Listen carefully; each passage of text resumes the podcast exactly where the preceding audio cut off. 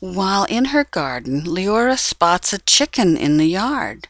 She begs her mother to keep the chicken, but her mother tells her that it is not their chicken, but they can keep it until the owner shows up. When the chicken lays some eggs, Leora begs to keep the eggs. Leora and her family are very poor, and an omelet would just taste so good. But her mother again explains that the eggs belong to the owner of the chicken, and they are just keeping the chicken until the owner comes back. After all, how much trouble could one little chicken be? One Little Chicken by Elka Weber, Tricycle Press, 2011.